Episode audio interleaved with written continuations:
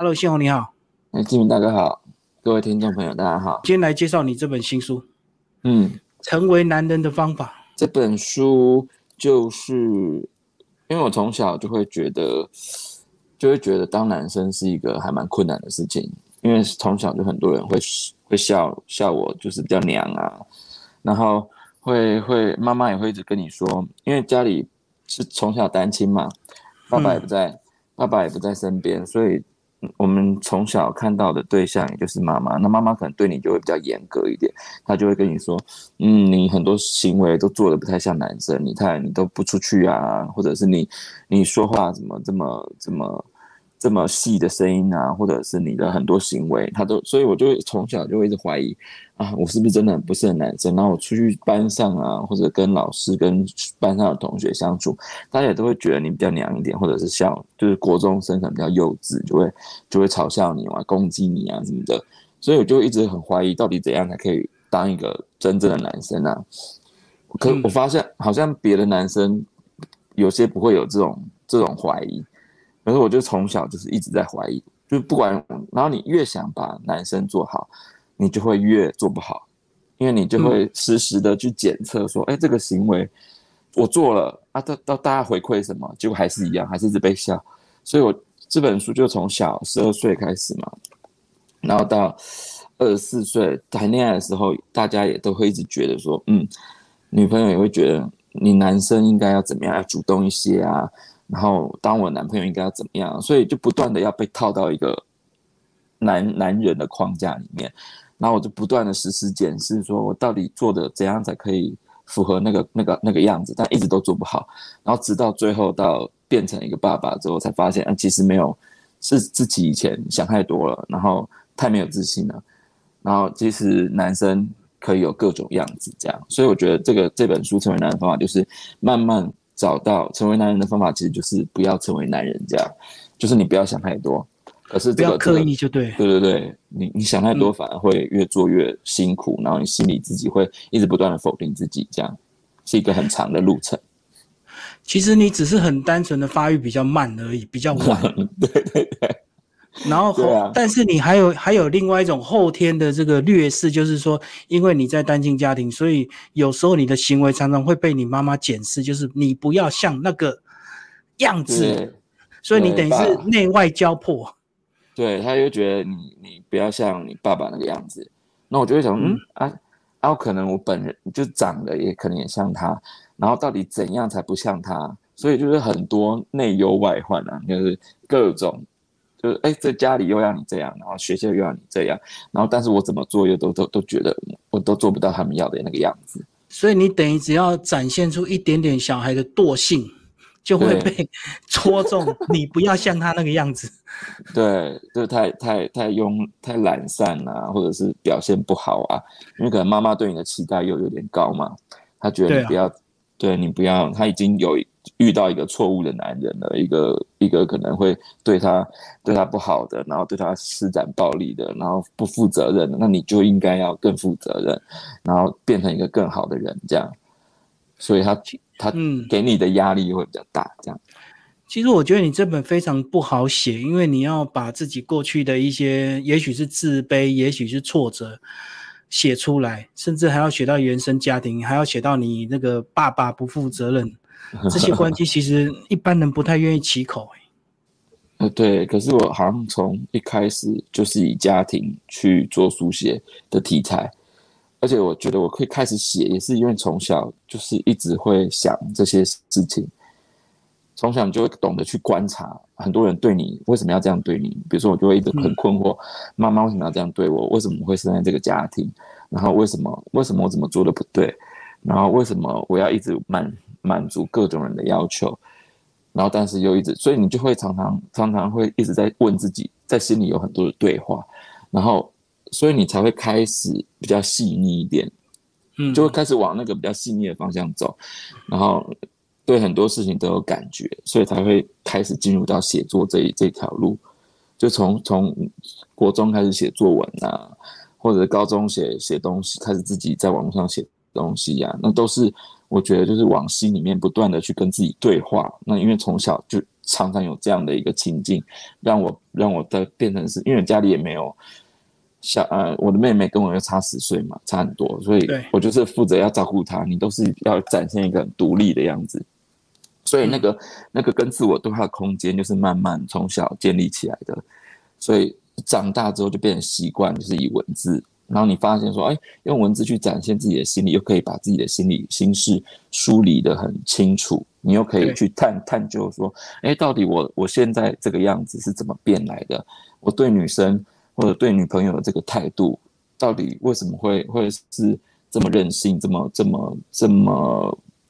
很自我，然后好像有点是长不大的一个男孩的样子，是怎么来的？你就懂得用文字去做梳理。我觉得很单纯，就是因为你过去在学生时代，因为你的学生的社交受到挫折，变成你就把所有的精力用在内心，对对不对？就内心就充满小宇宙，然后就开始试着用文字来这个梳理自己，这样。对我像我现在因为我像当当老师嘛，我发现有有很多小朋友应该也都是比较会内向性的，然后比较会细腻的去对很多事情有想法的，对。那这些这些孩子应该就是像我以前的那个样子嘛？他就是他其实就是太多太他可能他们太小了，也不一定能够想得清楚事情。可是他就是懂得把这些事情都记录下来，记在自己的心里面。然后长大之后，有一天你慢慢回头去看，回头去咀嚼，你会发现这些事情其实都是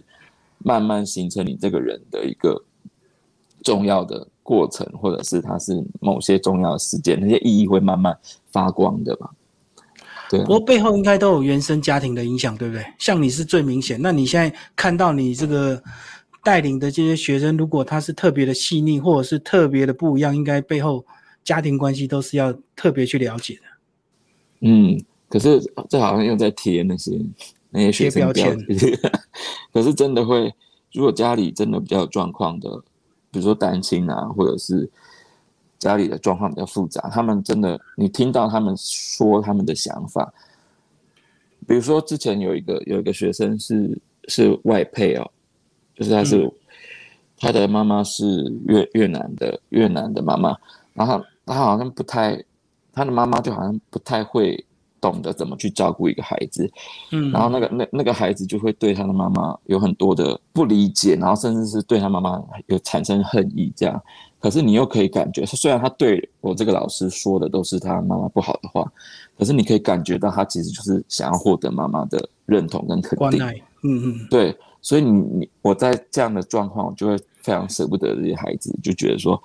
你其实就是在我我以前也走过这样的路。然后我也是对对自己的家庭有很多的，你在小时候你就是单纯的恨啊，或者是不不不理解啊，然后就是单纯的想要离开。可是其实你心里还是有一个很想要被包容、被关爱、被认同的那个角落。但他们表面上不会展这样展现出来，他们表面上就是一个很刚强的样子。对，吊儿郎当啊，真的。对对对。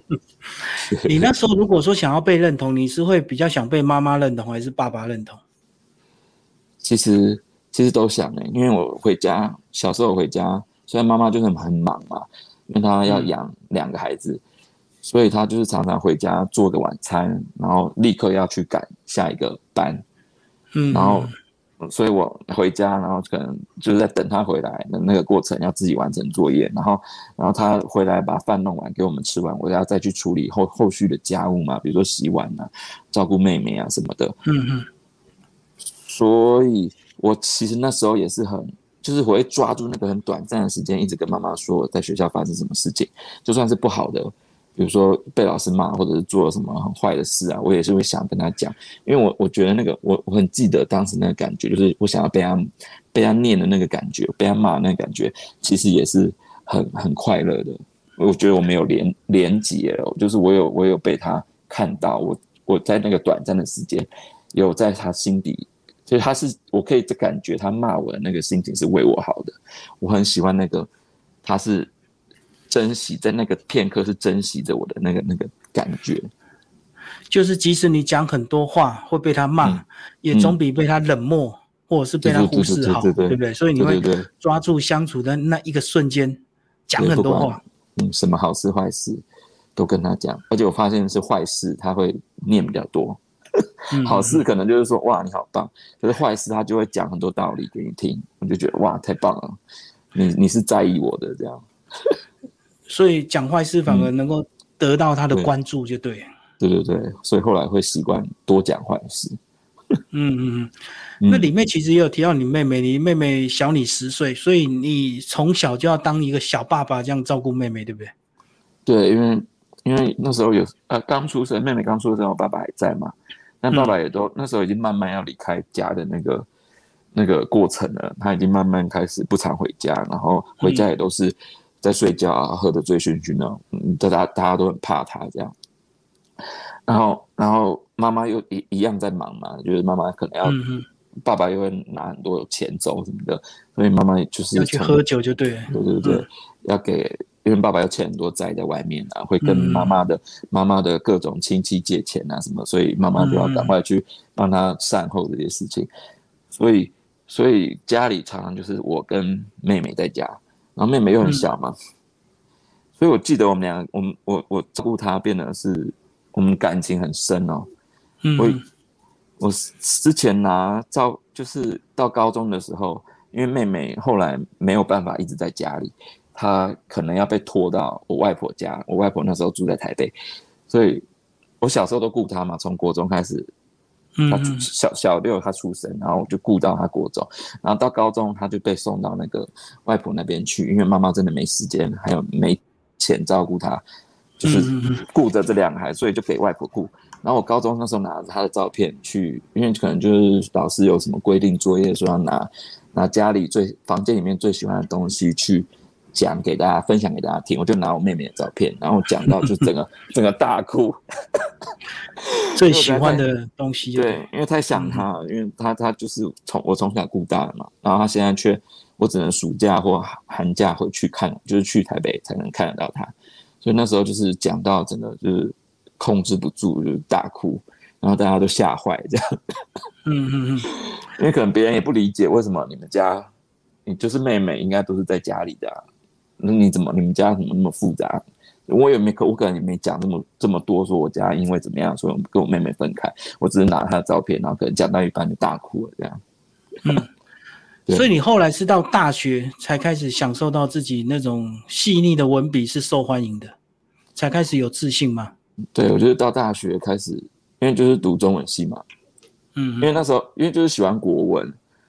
就是那种高中、国中不是大就会有一种小孩，就是比较细比较细心的小孩，或者是对文学比较有兴趣的小孩，就是会对国文比较有兴趣。嗯，然后对国文有兴趣，然后家家长啊，就妈妈或者是老师啊，就会跟你说，读国文没有没有没有出路，你只能去当老师，那你就去考老师，那我就好，那我就去考老师，所以我就考老师，就就读到就是后来就考进国文系嘛，那那你就接触开始接触到很多文学的作品，对，然后就开始写，然后就是写小说。那时候开始写的是小说，因为很多家里的事，那时候不知道怎么用散文来写，会觉得好像把自己铺露出来，所以用小说可以藏的比较深一点，就是用自己的，虚构一点就对。对对对，就是不要就觉得好像写到自己家人是很很冒犯的事情，或者是嗯会很会很害羞，不想要揭露自己太多，所以就用小说来表现。然后那时候其实也就是读了一些好像骆以军骆以军的作品，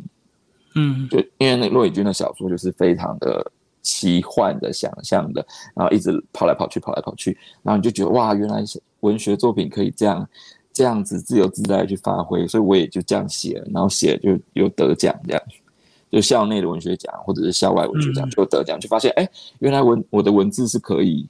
被肯定的这样。然后我去把自己家里的或者是关于家庭的一些感受、想象去写出来，是可以被认同。这种很其实很暗黑嘛，就是很多死亡啊，或者是什么很多很多很忧郁的那些那些负面情绪是可以被肯定的。你以前都觉得自己在心里面想啊，因为我们都会有一些暗黑的什么啊，比如说把把谁给就是处理掉啊，还是谁死掉的话怎么办啊？会发生什么事啊？那都在心里想，觉得很很很可能会被否定、被家人骂的。嗯，但后来写出来发现被肯定，所以就慢慢就继续写下去了。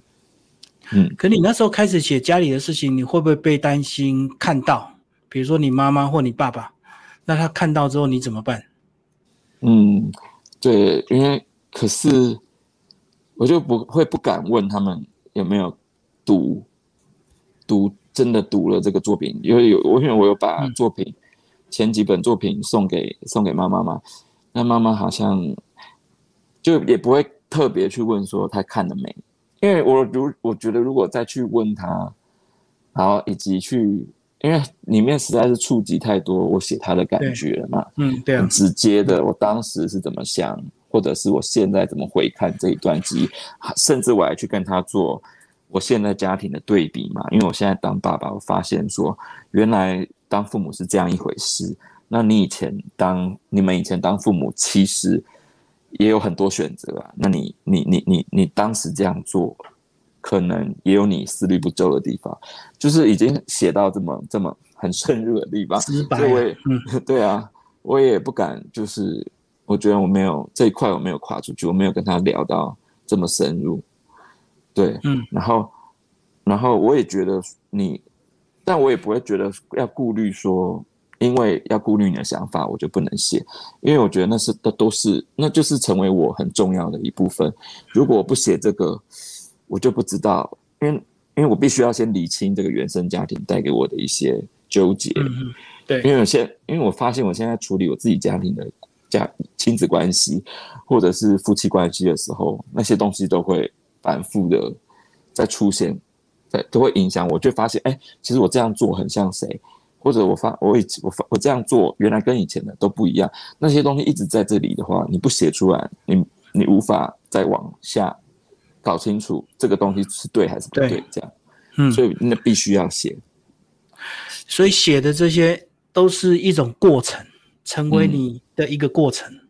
对，所以就是真实的呈现出来，就对。那就变成自己的功课，嗯，不用，因为因为他他就是他带给你这些东西嘛，那他可能如果是爸爸妈妈读到这些东西，他可能也可以了解一下。原来我们是这样想的，我觉得爸妈可能也不是很清楚孩子是怎么想的。嗯，我觉我觉得那也是他一个认识我的方式。这样，对啊，其实过去他们也是年轻人，所以他们也要学习当爸妈。对啊，讲一下书为什么你用人生的这三个阶段来这个写这本书的章节，十二、二十四以及现在。对，现在三十六嘛。对，因为是就是我觉得这是成为。其实这是编辑很很很棒的一个整理，我觉得宝平的宝平的编辑非常厉害，他就是很会帮我抓到那个主轴。因为比如说我们给他都是一批一批稿件，对，一篇一篇稿件，那他他可以很厉害的，零六可以很厉害的抓出那个那个轴线。因为十二，但其实我那个爸爸身份的那个角色一直有。在各个篇章都有出现出来，因为我现在的身份就是爸爸了。那十二就是十二，就是我小时候国小，嗯嗯，就是我爸妈离婚的那个关键点，十二岁小六的时候。对，因为我觉得那是一个我人生一个很重大的分界点嘛。然后我因为因为那从从这个离婚的前期，家庭的那个破碎压力，以及彼此父母之间的。对彼此的那个恨意啊，什么，或者是我我对这这中间的不理解，都已经酝酿很久，然后到中中间爆开。你以为你以为父母母亲离婚会变得很快乐，其实也没有。那个后面的那个阴影，或者他对整个生活的压力、经济的重担，然后对你为什么要一直跟着我，或者是为什么你不是在爸爸那边，为什么你是在我这边？然后你在我这边，我还要养你，然后你如果还不乖。我一定更更生气，所以那个那个后面的那些不理解，就是从十二岁这个关键点开始嘛。所以我那那里面就写了很多，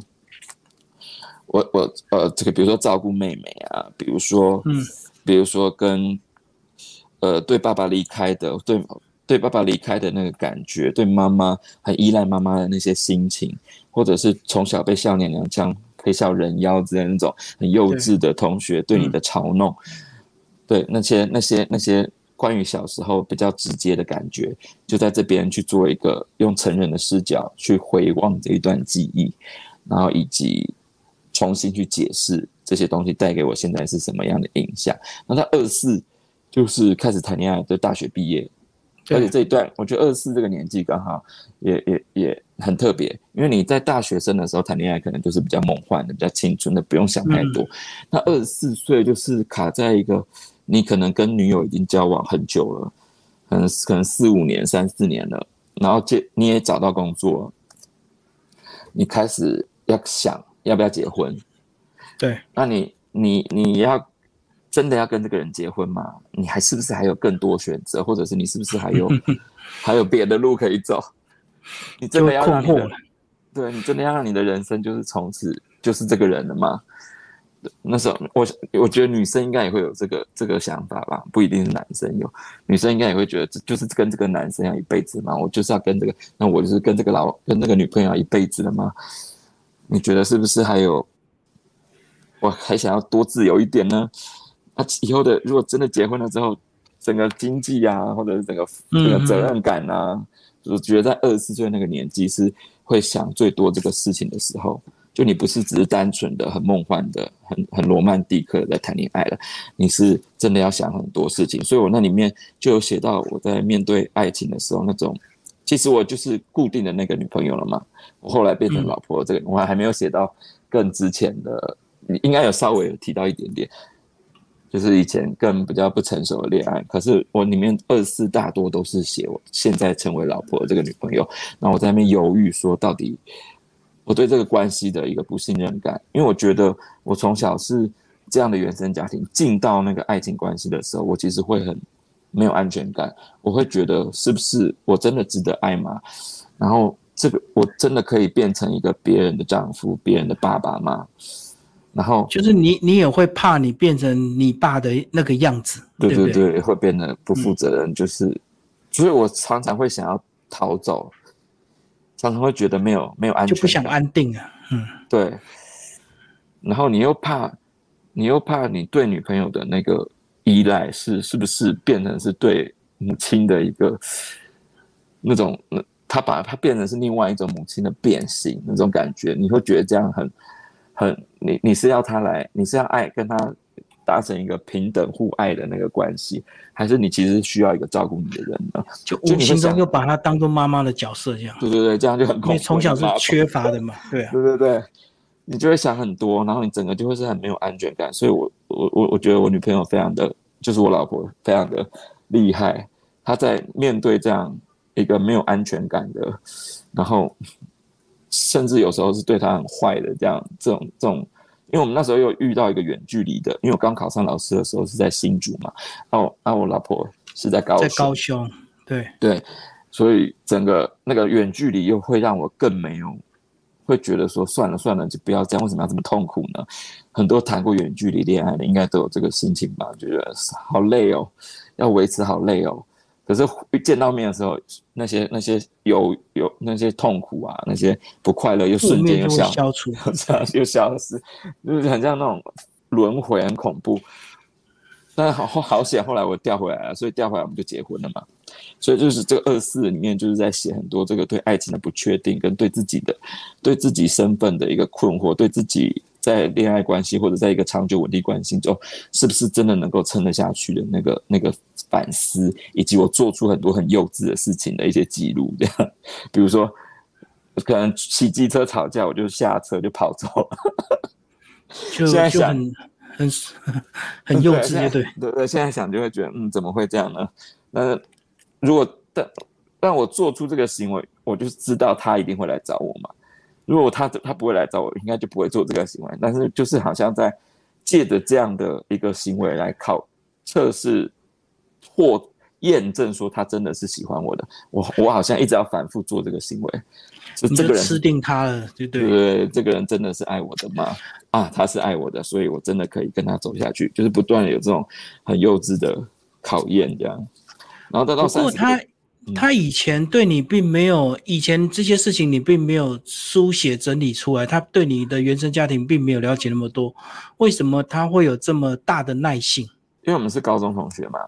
他其实从从，比如说像我那讲那个爆哭那个，可能他就他就是在现场在那边听这样，就是他从小应该，因为我从小不是很喜欢讲家里的事情，我觉得很多像我这种背景的孩子应该都是这样，就是就是不不太会想。因为很多人都是对自己家里的事情可以侃侃而谈，就是我家怎么样，还是有点自卑啊，就不太想讲。就是不会不太讲，可是他可能就大概都知道，我的同学们大概都大家都知道家庭背景是怎样，他们可能自己私下会去讨论还是怎么样，所以他们大概都知道，所以他对我了解是蛮深的，因为我们是就是从从小认识的，所以他这样对你算是有一些母爱的表现，对不对？他愿意更多的包容你，对，就是他他他他懂得我的那个。嗯，就是纠结的点在哪里，然后遇到我说一些比较不理智的话时，他知道哪些要听，哪些不要听，这样。嗯嗯然后他知道，就是我最需要就是不要离开，就是要，就是长，就是就是长久的都在那那边，那就是我最大的安全感。他他后来他他有发现这件事情。你在这边有讲到你的运动是用跑步，跑步的过程是不是也是在对你是一种发泄？我从要考教证，就是大四那一年就一直跑跑跑跑跑跑到现在嘛。我觉得，我觉得那个生活的那个规律感，我们好像不能，我本身个性好像不太喜欢让自己生活闲下来嘛。所以像当老师还写作。还又去又去读了很多，就是在进修什么的，或者是跑步这种，就是我需要让自己生活有一个固定的仪式感啊。就像我们现在不是，嗯，什么疫情时代，我们也需要一些仪式感，就是我我需要做一些固定的事情。那加上现在已经就是比较年纪大，如果再不常常运动，可能就不小心就会变很胖这样，所以常常。常常就是要我从那时候就是不断的，我从年轻的时候那时候就是觉得要考试要保持一个体力好的那个状态，才可以去读更多书，然后面对考试才可以比较冷静一点。然后后来跟老婆一起去跑步嘛，那时候认识他，他我们就是都有同样的那个跑步，我们就是借着慢跑来让自己瘦下来。然后我们后来就约着一起去跑步啊，我觉得那个那个那个。透过运动来陪伴彼此，然后，然后约约定彼此的那个关系，我们，所以我们后来都常常一起去跑，然后以至于到后面，我们现在结婚了，然后他开始要顾小孩，他都没有办法去跑，那但是我还继续跑，所以我就觉得那个跑那个跑步的关系，这样长久的演变还蛮有趣的，所以就写了那一篇关于跑步的，我们两个跑步在我们跑步 呃关系之中，那个跑步是怎么变化的，还蛮有趣的。对啊，我觉得跑步对你来讲也是一种这个离清或者是一种放空嘛。哦，对，在跑步的时候，那个脑袋可以想很多事情。对，因为在那个操场一直重复绕绕绕绕绕，然后你就很多，比如有时候心烦意乱的时候，什么事情做不完的时候，去跑的时候，你就是可以让自己冷静下来，而且回来甚至体力那个精神会变更好一点。嗯嗯嗯，有宣泄出来的感觉。好，对，那接下来就到三十六，就是你的小孩也慢慢出来了。对，小孩出来是一个很重要、很重要的一个转折点嘛。三十六岁，小孩也不是只是像婴儿那样不会不会讲话，因为我忘我现在小孩在六岁嘛，嗯，所以大概三十岁的时候孩子出生，所以我现在小孩一个六岁，一个五岁，嗯，这样，然后他们现在就是处于一个可以跟你互动，然后你做的任何事情。他们都会立刻学起来，对对对，那那很恐怖，因为从他们开始学讲话，然后行为、个性那些，现在已经慢慢他们就就是进学校了，他们去对别人做的行为，或者是他们说的话，其实很多都是从你身上复制过去的。然后你做的，比如说我常常会，因为两个小孩嘛，你就会对。比如说一个不乖，你可能就会去跟另外一个说：“好，我带你去，我带你去买玩具啊，你不要带哥哥去，因为哥哥不乖。”就故意分化，就对。对对对，这个这一招就常常用这一招，但他发现这一招好像也不是啊，因为他后来就会去，他去学校就会变这样。好，我就跟他跟哪个小孩哪个朋友跟他就是有吵架，就会跟另外一个朋友说：“我们不要理他，我们那就学学你的这个方法。”然后那个那个被被不理的那个小朋友就会很崩溃，就会哭着去跟老师告状，然后那个老师就会说你不可以这样说话。然后他回来跟我跟我们家长讲的时候，我就会发现哦，原来都是就是我的那个都都是你小孩教的。对，所以不可以，不可以，不可以这样。所以我觉得三十六岁，你对你的孩子的那个态度，你会更深刻的去反省。比如说以前如果他只是婴儿，你只是要时时照顾他，然后你只是要要顾顾好他的什么吃饱睡好什么的。尿布、奶粉那些很琐碎的事情，对。那我觉得到三十六岁，你会更注意到你自己。你从你小孩做的行为或者是言语，可以反思你自己到底有没有做好。然后你自己儿时的家庭的阴影，是不是真的有影响到你的孩子？所以我会在，比如说妈妈对你说话，有时候这是真的还蛮。我小时候就是接受很多这种言语的，因为他就会说，他就他。生气起来，或者是他冷漠起来，他说的话是会很伤人的。那我我会就会开始反思，说我我现在说的这些话，是不是是不是有被影响？还是我不要想太多？那就是我是要去怪罪这个影影响你的人，还是我要去接受这些这些影响？因为这些影响就已经在你身上，那你应该是要怎么样去往下做？我应该是要这样想，还是要怎么想？那个各种想法要去要去理清。然后你怎么样才会带给你孩子一个比较不会不会再像你一样去复制的这个过程？对。但是我觉得我只要去想了这件事情本身就不会带给孩子太多负面的影响，因为有些可能有些人是真的不会不会去理清这么多，你就很自然的很很很直觉式的对孩子做反应。可是我觉得。可是现在父母应该也都不会这样了啦，我们都是对对教养啊，对对亲子关系都很在意的。但我是透过文字以及透过孩子的反应去去理清、看清楚自己这一块到底有没有做好。这样，这里面有写到一篇，我觉得很有趣啊，芒果，讲到那个土芒果的事情。对对对，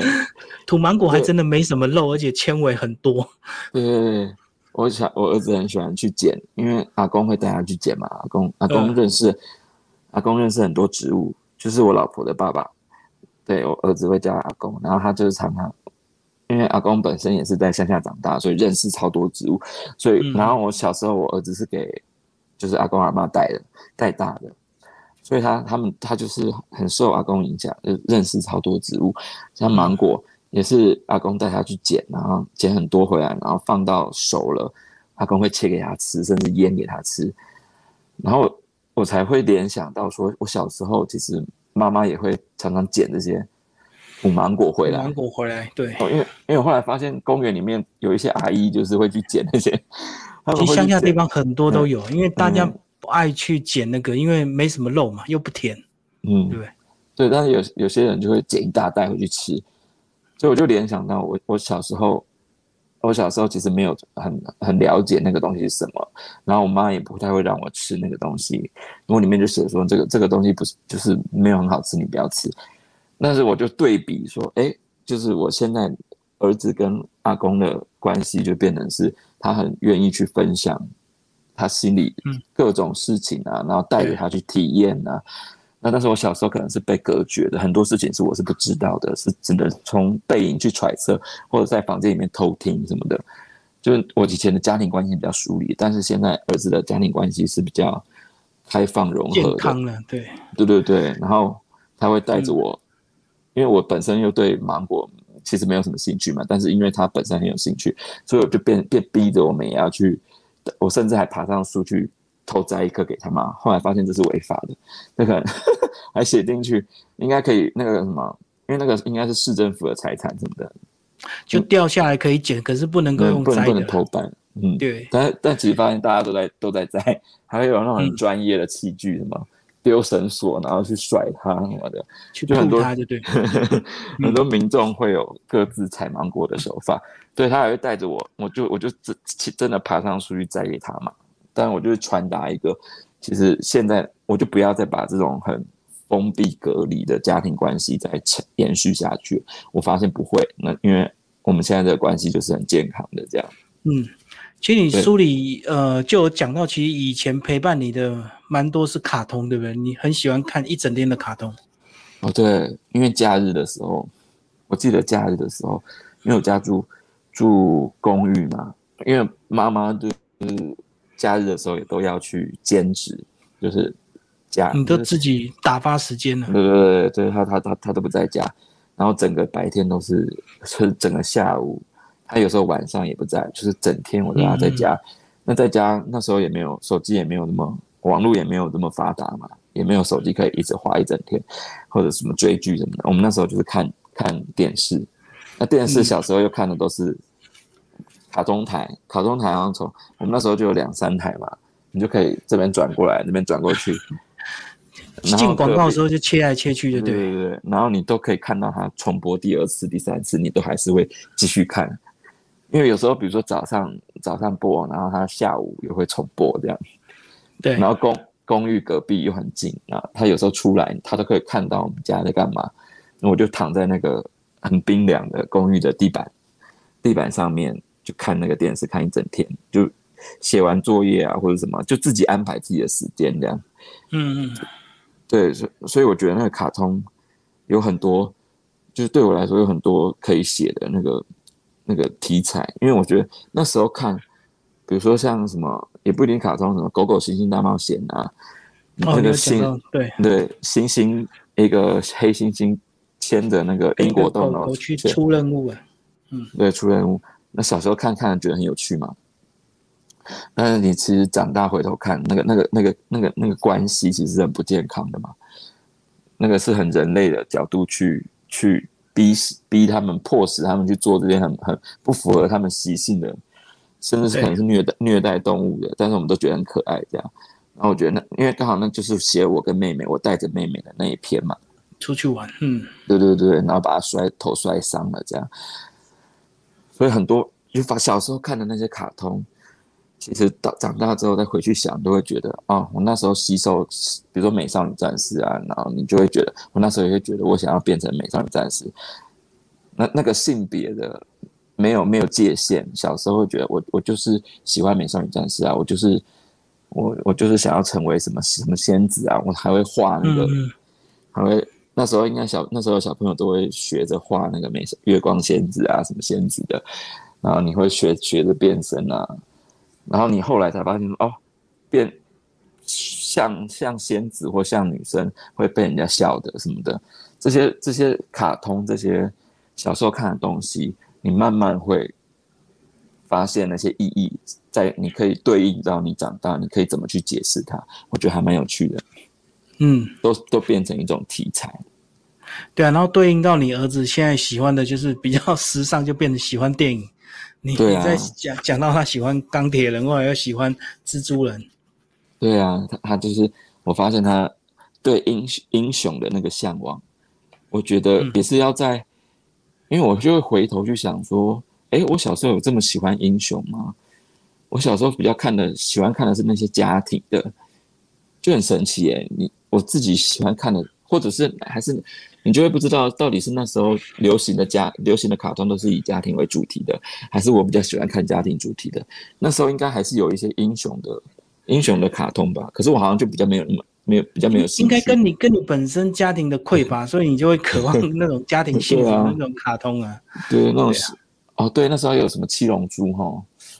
七龙珠什么的，就好像比较没有兴趣。我比较喜欢看的就是那些。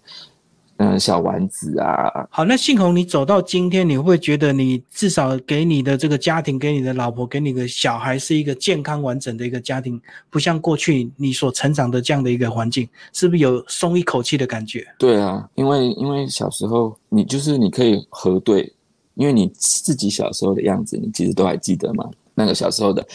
经历过什么，然后你当时的感受是什么，你都还记得。那现在刚好对照着看。自己的儿子女儿，他们在面对那个同样的我们长大的过程里面，你可以知道他，他他现在看，他现在有有有一个常常在家的爸爸在，然后妈妈又是妈妈又是幼儿园老师嘛，我我老婆是幼儿园老师，所以他对孩子又特别的有耐心，有包容包容心这样，然后对他们又又又会给他们很多的空间这样，所以你就会觉得哇。他他的整个环境是最大的危机，可能是在我自己身上。嗯，就你就会觉得啊，那这个这个家庭，如果如果有什么不平衡，可能都来自于我的。可能有时候你真的会情绪上，或者是有跟老婆有纠纷或者什么，我觉得那个那个反而最大的爆点，或者是可能有危机、有不平衡的点，都会是在你自己身上，所以你就会更更努力的去避免这个不平衡发生。就是你在发现啊自己已经快要控制不住了，或者是自己对孩子的这个行为，因为其实老婆的眼睛都，她她不会干涉，但她那个眼神就会很清楚，让你知道说，哎，你你这样做可能是有点不太好哦。然后我自己就会慢慢慢慢去修正，说啊怎么当一个爸爸，怎么当一个更好的可以作为他们不要影响破坏这个家庭的平衡的一个支撑点，这样。今天非常谢谢沈信宏为大家介绍他的新书《成为男人的方法》，宝瓶文化出版。好，谢谢。